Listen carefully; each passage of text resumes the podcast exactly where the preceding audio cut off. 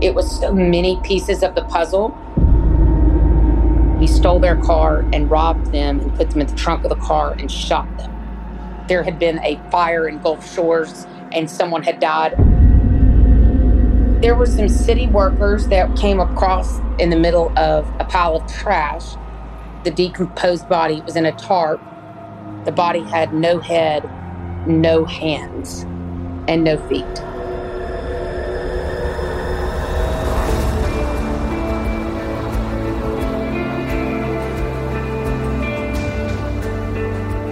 I'm Scott Weinberger, investigative journalist and former deputy sheriff. I'm Anna-Sigga Nicolazzi, former New York City homicide prosecutor and host of Investigation Discovery's True Conviction.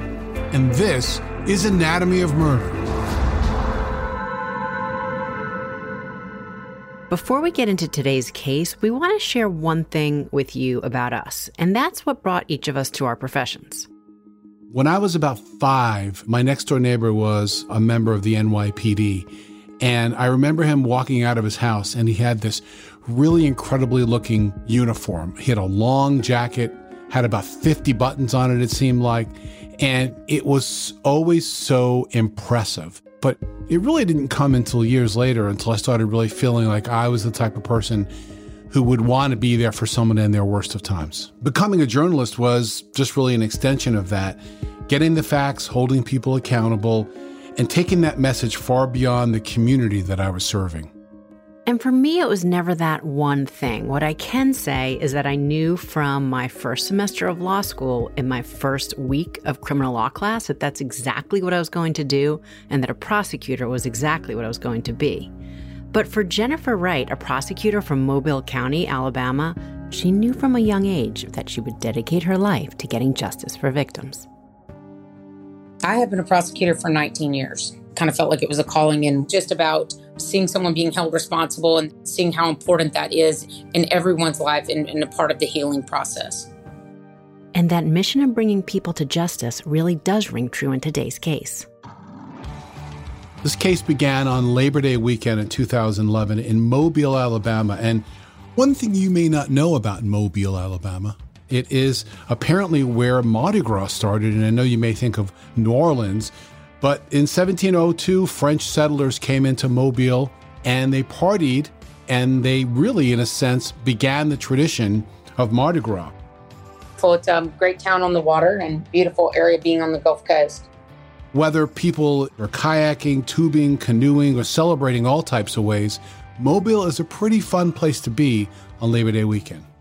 That Labor Day weekend was going to be very different for 23 year old Joshua Duncan because after he went out with a friend for the weekend, he never came home.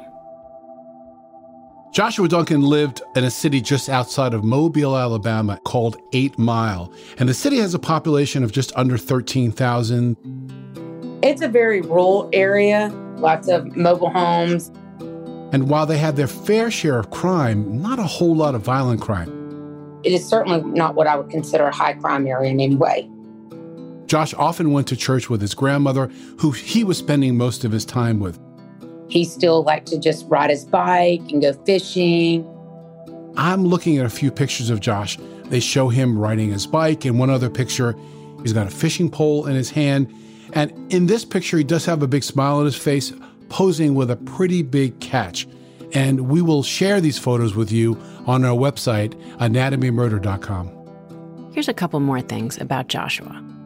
He didn't live with his parents. His father had died when he was young, and his grandmother had raised him from the time he was a small child. So while she was his grandmother, she raised him more like his mom.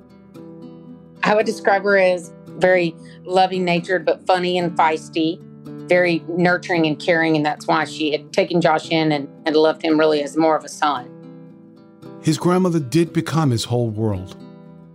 They were very involved in their church and they were weekly goers. She would volunteer and help and do things at the church. And Josh was involved with many of the younger people groups there at the church and would go bowling and do things with them at the church.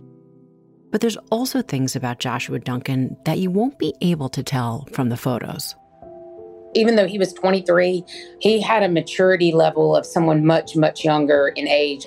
he didn't live the ordinary 23 year old lifestyle. He was had suffered some emotional and mental disabilities. He was on SSI benefits for those disabilities.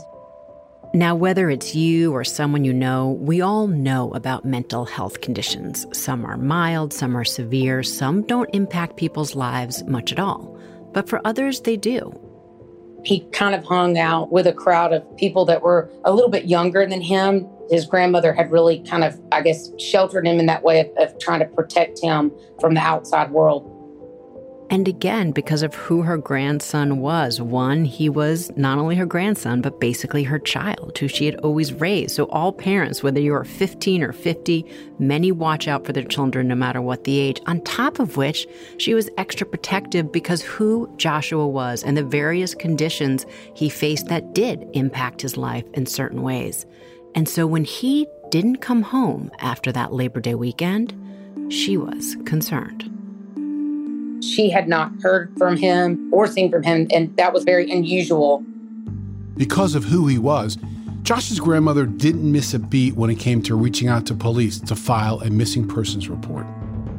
Joshua's grandmother, Dorothy Hudson, called the sheriff's department on the Tuesday after Labor Day and reported him missing and we all know that we've told the stories over and over again that it takes the police a while, very often, to take action when it comes to a missing person but not here. And whether it was the police department or something about Dorothy Hudson, Joshua's grandmother, or just about something about Joshua himself, while of course there was the possibility that a 23 year old would just not come home, when it came to Joshua, everyone believed it was time to act fast and find out where he was. Just as police would treat a missing child, an adult with this type of condition, those cases are treated with a higher priority. You know, but here is one thing. You know about them yourselves. We've certainly even covered them on this podcast. I'm thinking back to a case we did early on of Cari Farver that sometimes when people hear that someone has mental health conditions, that may make certain members of law enforcement say, oh, well, that's the reason. That has something to do with it. There's nothing sinister. They just took off because of that. So, you know, kudos to the police personnel here that they didn't do that at all. They took it as seriously as anyone else. And if anything, they believe that made Joshua more vulnerable and they had to act even quicker, which is what they did. Often in these cases, the report is taken by a local police agency, but it is entered into a missing persons database, which is the FBI National Crime Information Center, or NCIC and the listing is an endangered adult, extending the footprint of the search way beyond the community. In the beginning, detectives were not sure exactly what was going on. Is it something that, you know, this this is a 23 year old boy? Does he just want to go live a little bit of life freedom away from his grandmother? Was this just a kid that had walked off and was going to sow his own oats or have fun? Or was he truly a missing person? So, as officers began to develop a potential timeline of where Joshua was last seen, they also noticed something else about the house, and that was brought to their attention by Joshua's grandmother, Dorothy. The fact is that her trailer from her house was also missing. It'd be like a trailer that you pull behind, you know, a vehicle that you could load up firewood on or load up a small ATV or something of that nature.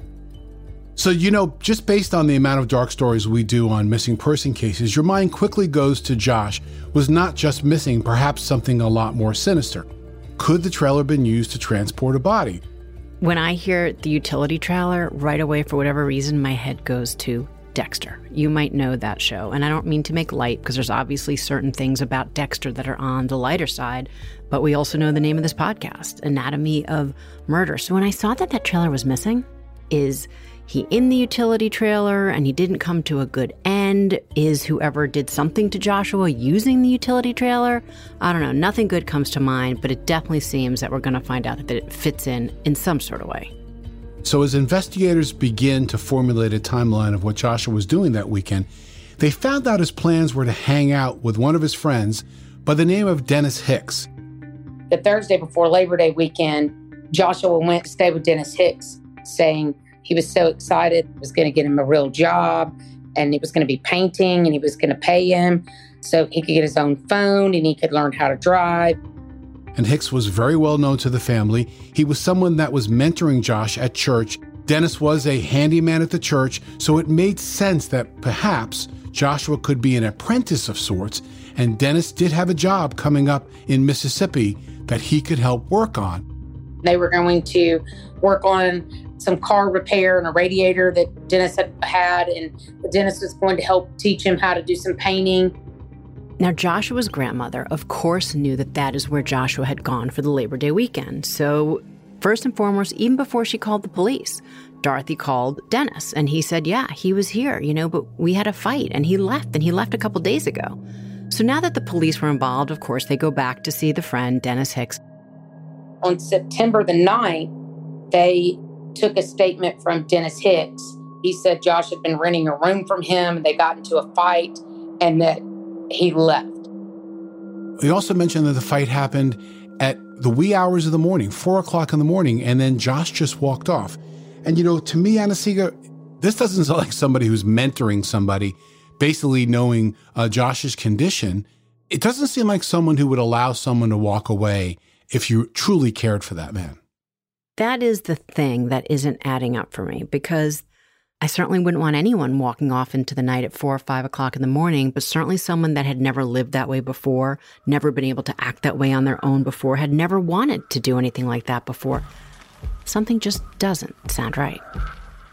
It would have been an unusual thing for him to walk to where his grandmother's house was from there. While investigators were clearly trying to confirm Dennis's account, potentially with witnesses in the area, you know, they're definitely eyeing Dennis in this potential disappearance. But the goal is to find Josh. So, how do you try to find somebody? All of you could easily just make the list. You canvass the area, you speak to people in the neighborhood, you look for credit card activity. Is there any surveillance footage? We did have some surveillance footage, and it actually came into play because the neighbors living next door to where Dennis Hicks was living at the time, which was his sister in law, Regina Norris's house. The neighbors had security cameras just to kind of keep, you know, watch on things. And they weren't video cameras at that time, but it was, they would take photographs and they were motion censored cameras. So we were able to get those cameras that was the winner in this case because when the police did all of that, it was the surveillance footage that started to give them at least some answers. And surprisingly, that camera showed Josh. And that photograph came up with critical information because it was time-stamped at 6:12 in the evening. But more than the time, it was the day because that 6:12 in the evening, it wasn't Sunday. It showed him alive and well on Monday. And that was inconsistent with what Dennis Hicks was saying about him walking off earlier in the weekend. That video surveillance also captured a very important image besides Josh being at Dennis's house. It also took a picture of a utility trailer. Now, it was very similar to the utility trailer that was missing from Josh's grandmother's home. He was certainly a person of interest because he was the last one really on camera seen with Joshua Duncan. So clearly, you've got this evidence that shows a timestamp, right? You're thinking game over. Here's a statement that you were able to obliterate with actual evidence. Now, you might be thinking that Dennis is, of course, responsible in some way, right? He has to be. I mean, who else would be? There was no one else that had been with him that weekend all the evidence is pointing in that direction. But this is more than just about who killed Joshua. It's about who Dennis Hicks really is.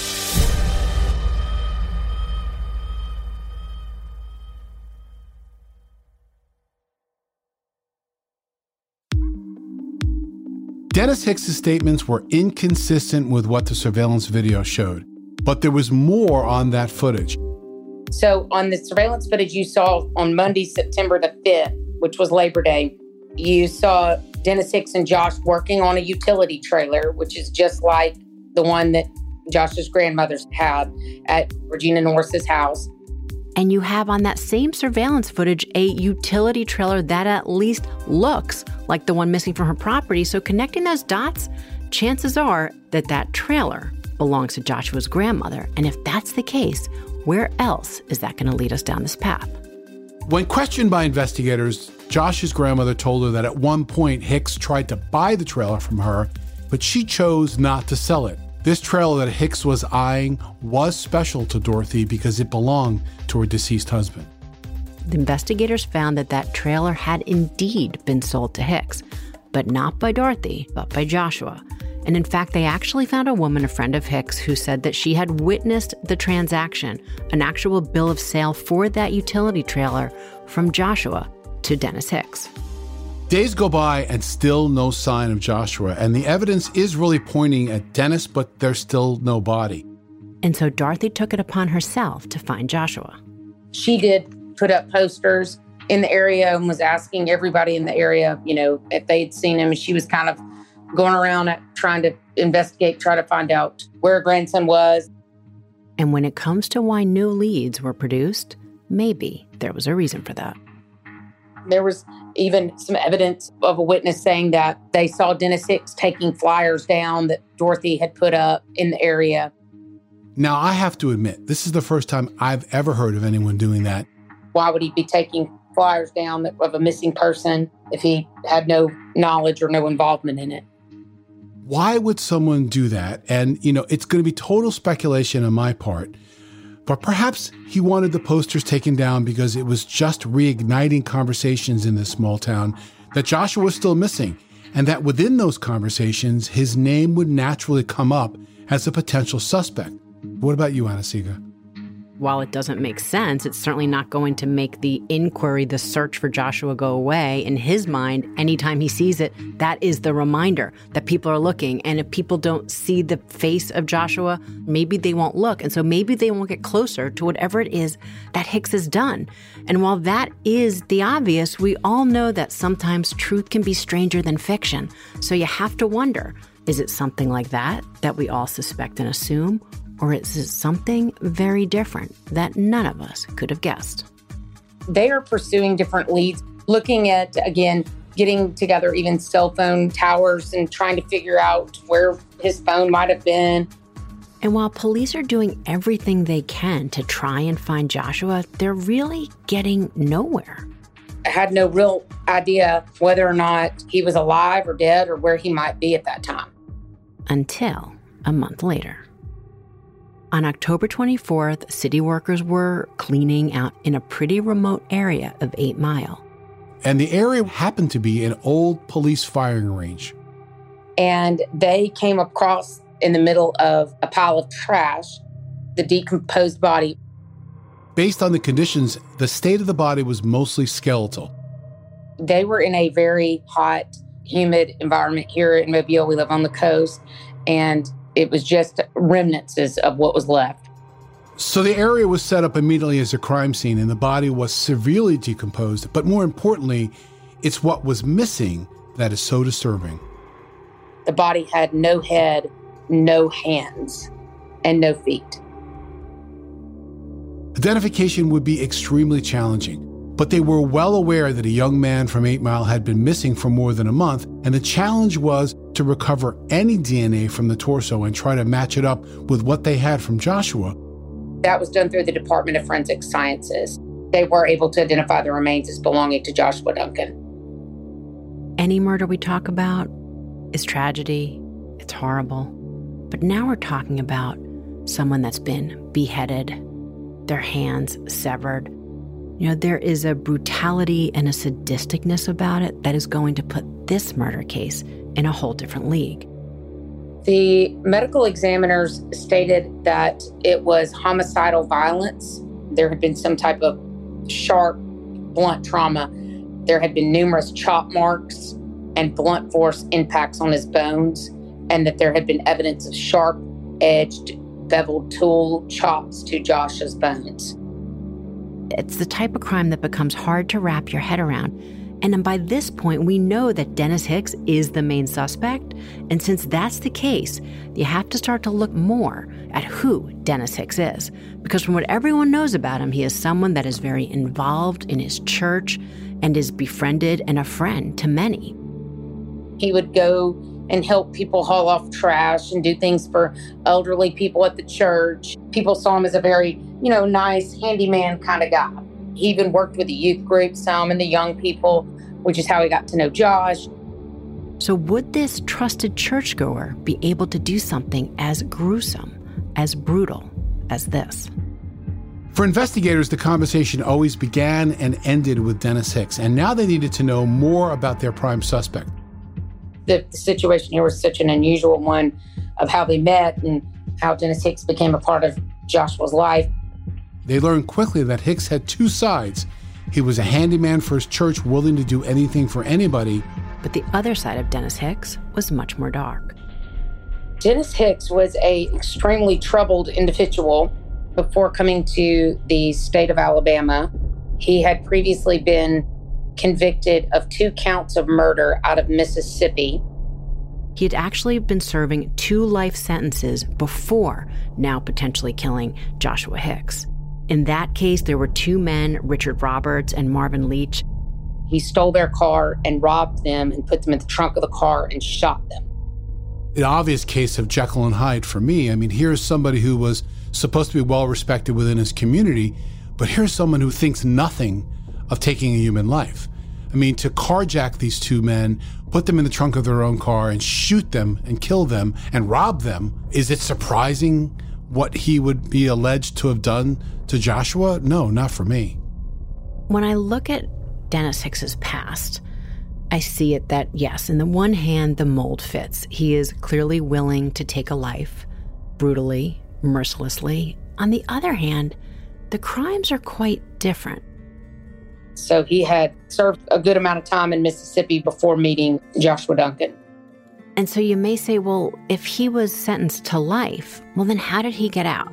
And here's where our justice system has lots of, at least to me, lots of gray and murky question mark areas. Because even in the state of New York, which is the only place I ever prosecuted homicide or crimes at all, there's all these different correctional rules. And we'd always have to be asking other prosecutors to try to figure out something, the sentencing. And well, wait a second, just because they're sentenced to this, how long are they really going to serve?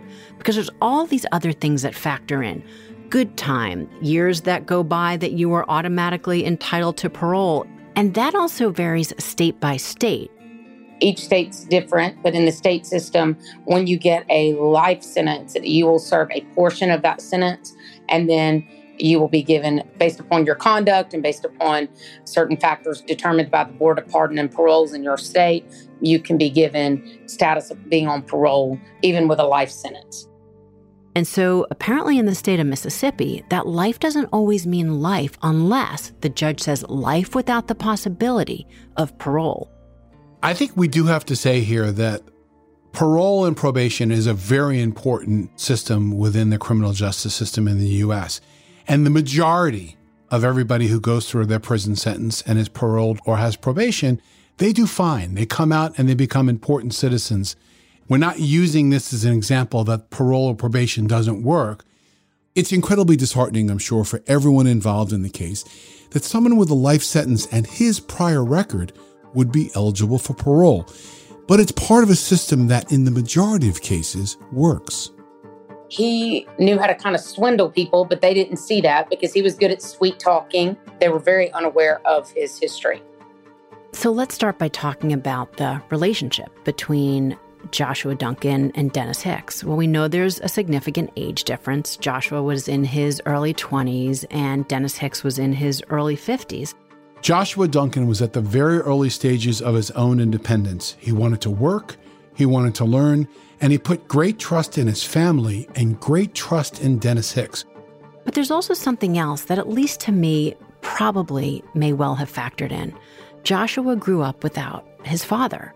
He was raised by his grandmother. By all accounts, she did an amazing job, but he still was missing that male presence in his life. He kind of befriended him, but he he did it in a way of kind of in a, in a mentoring type way. You know, just like, hey, I can show you how to drive. I can teach you how to paint and get a job, and you know those type of things.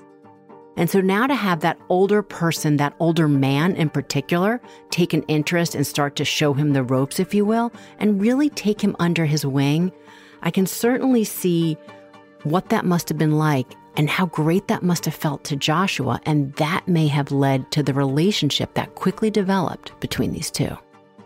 If we step back for a moment and we look at his past, what does that say about Dennis Hicks. And what does that say about the crime against Joshua? Is he a manipulator? Is he a con man? What was his angle? Was this another robbery scheme by Dennis Hicks that he planned to kill him all along? And what was his reason all along? Was he setting him up? If he's the who, it's still coming down to a real, real why. The next step is to go back and find out what happened in that time frame of Labor Day weekend. So now that investigators have a positive ID and they have a person of interest, and it's not a missing persons case, it's a homicide, they have to prove it's Dennis. We also knew that the site where the remains were recovered and that area was only about 4.7 miles from Dennis Hicks's residence and where he had been. So we know that they have this video surveillance that shows that Joshua Duncan was alive and well a full day after Dennis Hicks claimed that he had left. So now they have to focus in on what happened at the residence that those two spent the weekend. Remember, he was at Regina's house with the trailer, and Josh and Dennis weren't the only ones there. There were witnesses. But here is the challenging part they were children.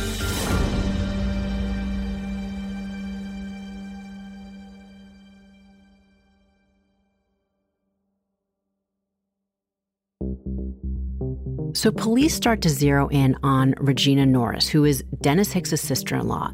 She's at their house for the weekend, and they know that she too was there. So could she have witnessed something? Regina Norris also became someone that became a focus. So police interviewed her, and what did they learn? Nothing. She was very invasive and did not know anything about his whereabouts, had seen him that weekend, and she did not know anything about his involvement, anything that would have caused the death of Joshua Duncan. But Regina wasn't alone in the house. Regina Norris had some grandchildren, were very young at the time, who were also present. Investigators found out pretty quickly while she wasn't willing to provide any information, they were getting information that Regina's grandchildren were telling family members and a counselor something incredibly disturbing. Just a quick warning the account given by the children is extremely brutal and gruesome, but we give it to you because it's important to understand the totality of this case. So there were three children that were present, and there were two of them. They were five and four, and they began to make alarming disclosures in talking about Uncle Dennis cutting off Josh's head and his hands and carrying him away. And they began to even display those things and showing on each other what they had observed. Oh boy. I just really can't imagine having to process that at that age. What are they seeing? Is it even real? I'm not a psychiatrist or psychologist. I can't imagine how their brain would process that type of sight or that information as they're seeing it happen. It's just so sad. Dennis Hicks was someone that they called Uncle Dennis. So for them to process that someone that they had known as a family member and someone that they loved and looked up to would do some harm to someone else in such a brutal, horrifying way, I think is, is a lot for anyone to process, more or less someone that at that age of four and five years old. And these kids made these statements before Joshua Duncan's body was ever found. There is not much that really needs to be said about not only how horrific the crime was, but the fact that it was witnessed by a four and five year old. A murder, decapitation at the hands of someone that they called uncle. I think they were very disturbed by what they saw. They were very, I think, still in a almost state of shock. It's horrific enough for an adult to see something like this, but think about a child. We don't want to put kids in front of scary movies so it doesn't give them nightmares. So to think that they have seen the things that we as adults, it is the actual thing that nightmares are made from. I just think for me that it just all of a sudden made this crime, if possible, that much worse. So I'm sure many of you are asking how investigators and prosecutors go about talking to a child this young about an incident this horrific. I think it's an excellent question, and Anna-Sigga, I think you're the perfect person to walk us through it. Now, when you're talking about children as witnesses, the first thing you have to think about is protecting the kids. You know the expression, do it with kid gloves? Well, it really does fit here because you have to get the information, but you have to do it in a way that you don't hurt the children any more than whatever they have witnessed is already harmed them and will continue to harm them for some time to come. So there are counselors brought in, there are specialists that we use that are used to just dealing with children. Get whatever information they have and that is needed, but in a way that is gentle enough to not cause them further damage. And then we have to make the decision if we will actually need them beyond that initial interview. We never want to use child witnesses unless we have to, but sometimes you have no choice. The two children were interviewed by special forensic interviewers. When you have these very young witnesses, you have to be extremely careful to go into whether they are accurate and reliable because, again, they're children who can have extremely active imaginations those two children were making statements about how he was hung by a chain from a tree in the backyard and that that was where his head was cut and his hands from his body. And they were very specific about it. It's really hard to imagine a child would be able to make up such a story and have it completely fit the most compelling piece of physical evidence you have in your case. It's a body, a victim, just the way that person was found. You know, these children described it, and it's hard to imagine that it'd be anything else but fact for me. But here's the thing you know, as prosecutors, we rarely ever go forward on cases that you just have a child witness because it is very easy to not so much poke holes in what they're saying, but to come back and say, are we really going to ask you to convict someone just on what a, you know, a four year old or a five year old says? So one of the things they did was go back to the medical findings. And when they did that, it clicked and connected another dot because it fit, unfortunately, with exactly with what these two children said. We had sent the bones off to Dr. Sims, who's a national expert in anthropology and bone trauma. And, you know, he had said we have the chop marks, tool marks on the bones, and blunt trauma to the bones. And the left arm of Josh had six chop marks, and the right had five. The kids, again, we had these diagrams that they had drawn out showing those kind of that chopping of the hands, feet, and head.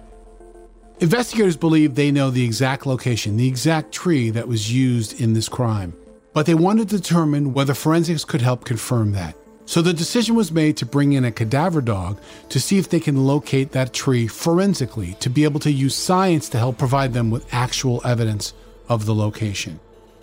Detectives then get dogs that are trained in scent detection they can smell certain odors at parts per trillion. And kind of, you would might notice in your coffee had a teaspoon of sugar added to it. A dog could detect a teaspoon of sugar in an equivalent of two Olympic sized pools. They have just that increased level of smell.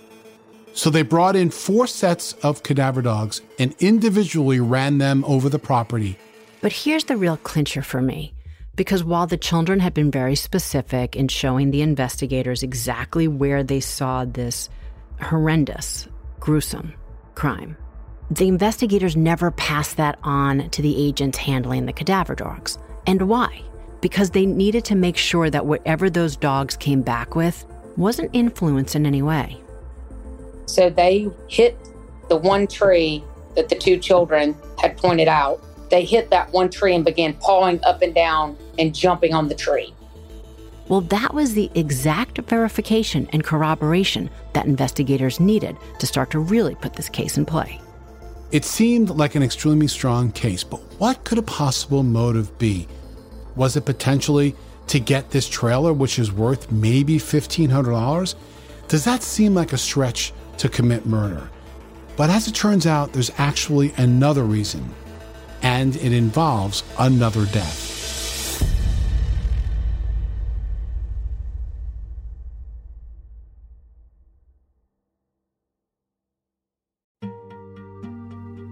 So, if we know the who, we now we're looking really at that why, the motive. You know, is it going to be about this utility trailer? And we know that people have killed for a lot less than a trailer worth $1,500. Sometimes it's over as much as a bad look. But is it all going to be about that item that Dennis Hicks apparently wanted?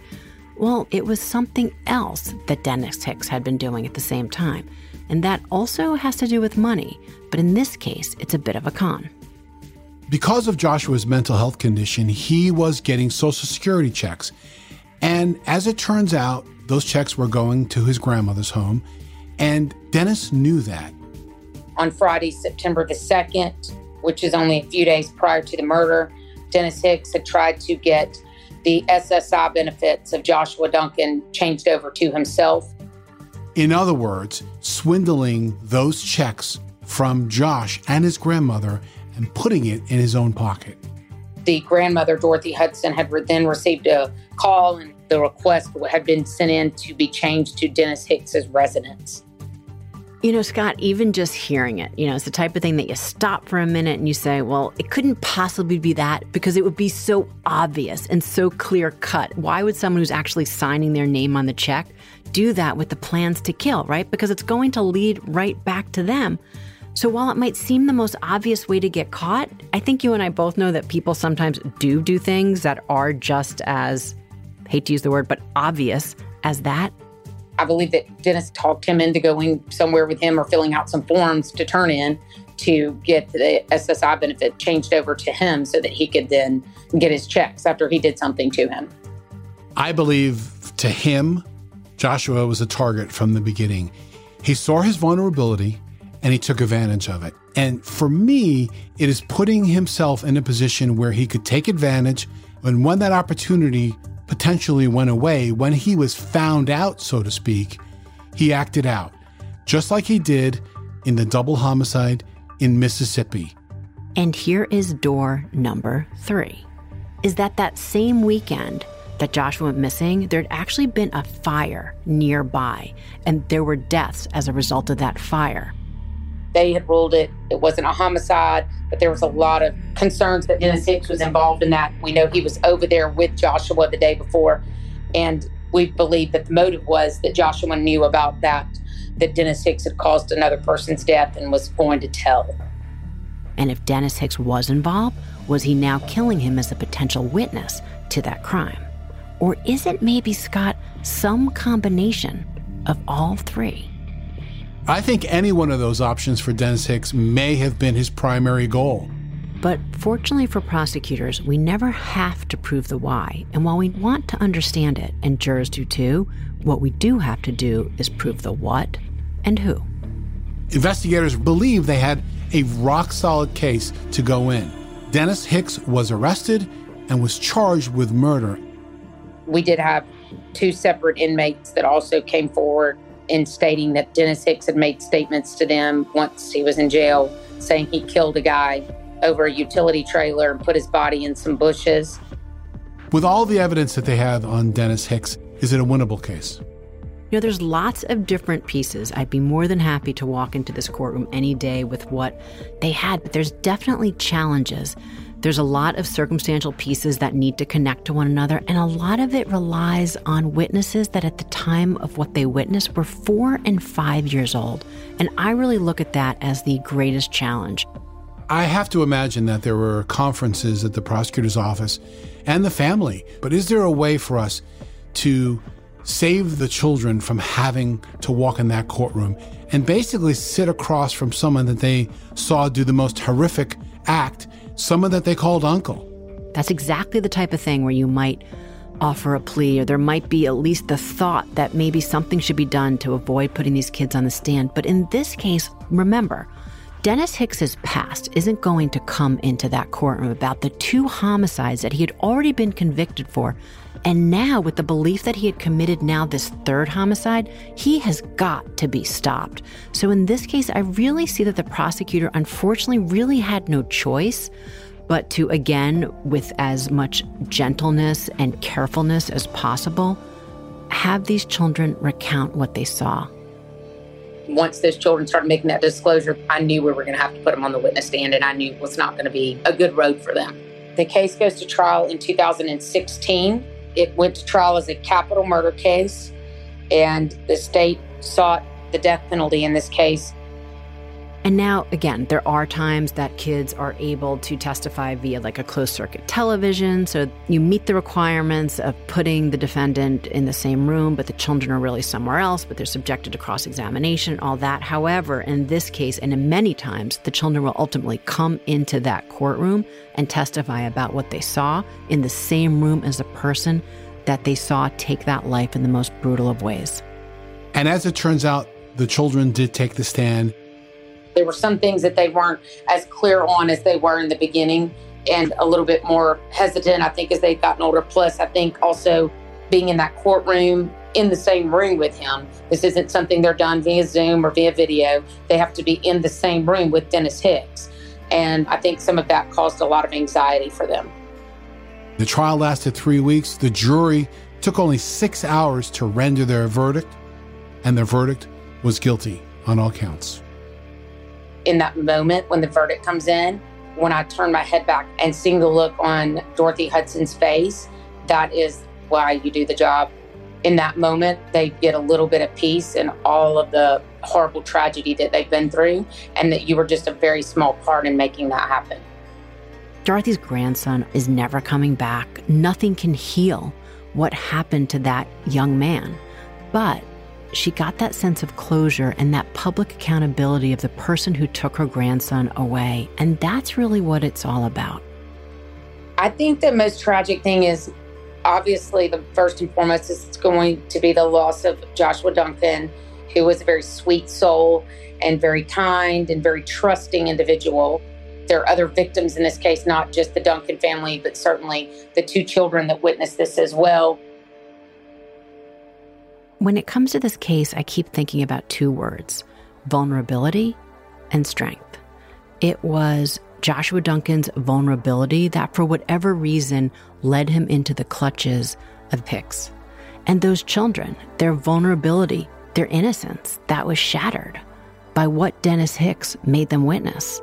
But then their strength for going into that courtroom and recounted what they saw because it was right.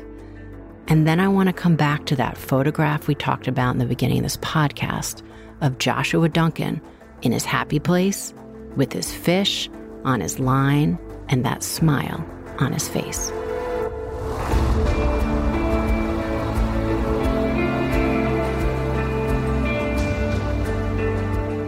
Tune in next week for another new episode of Anatomy of Murder. Anatomy of Murder is an Audio Chuck original Produced and created by Weinberger Media and Frasetti Media. Ashley Flowers and Sumit David are executive producers. So, what do you think, Chuck? Do you approve?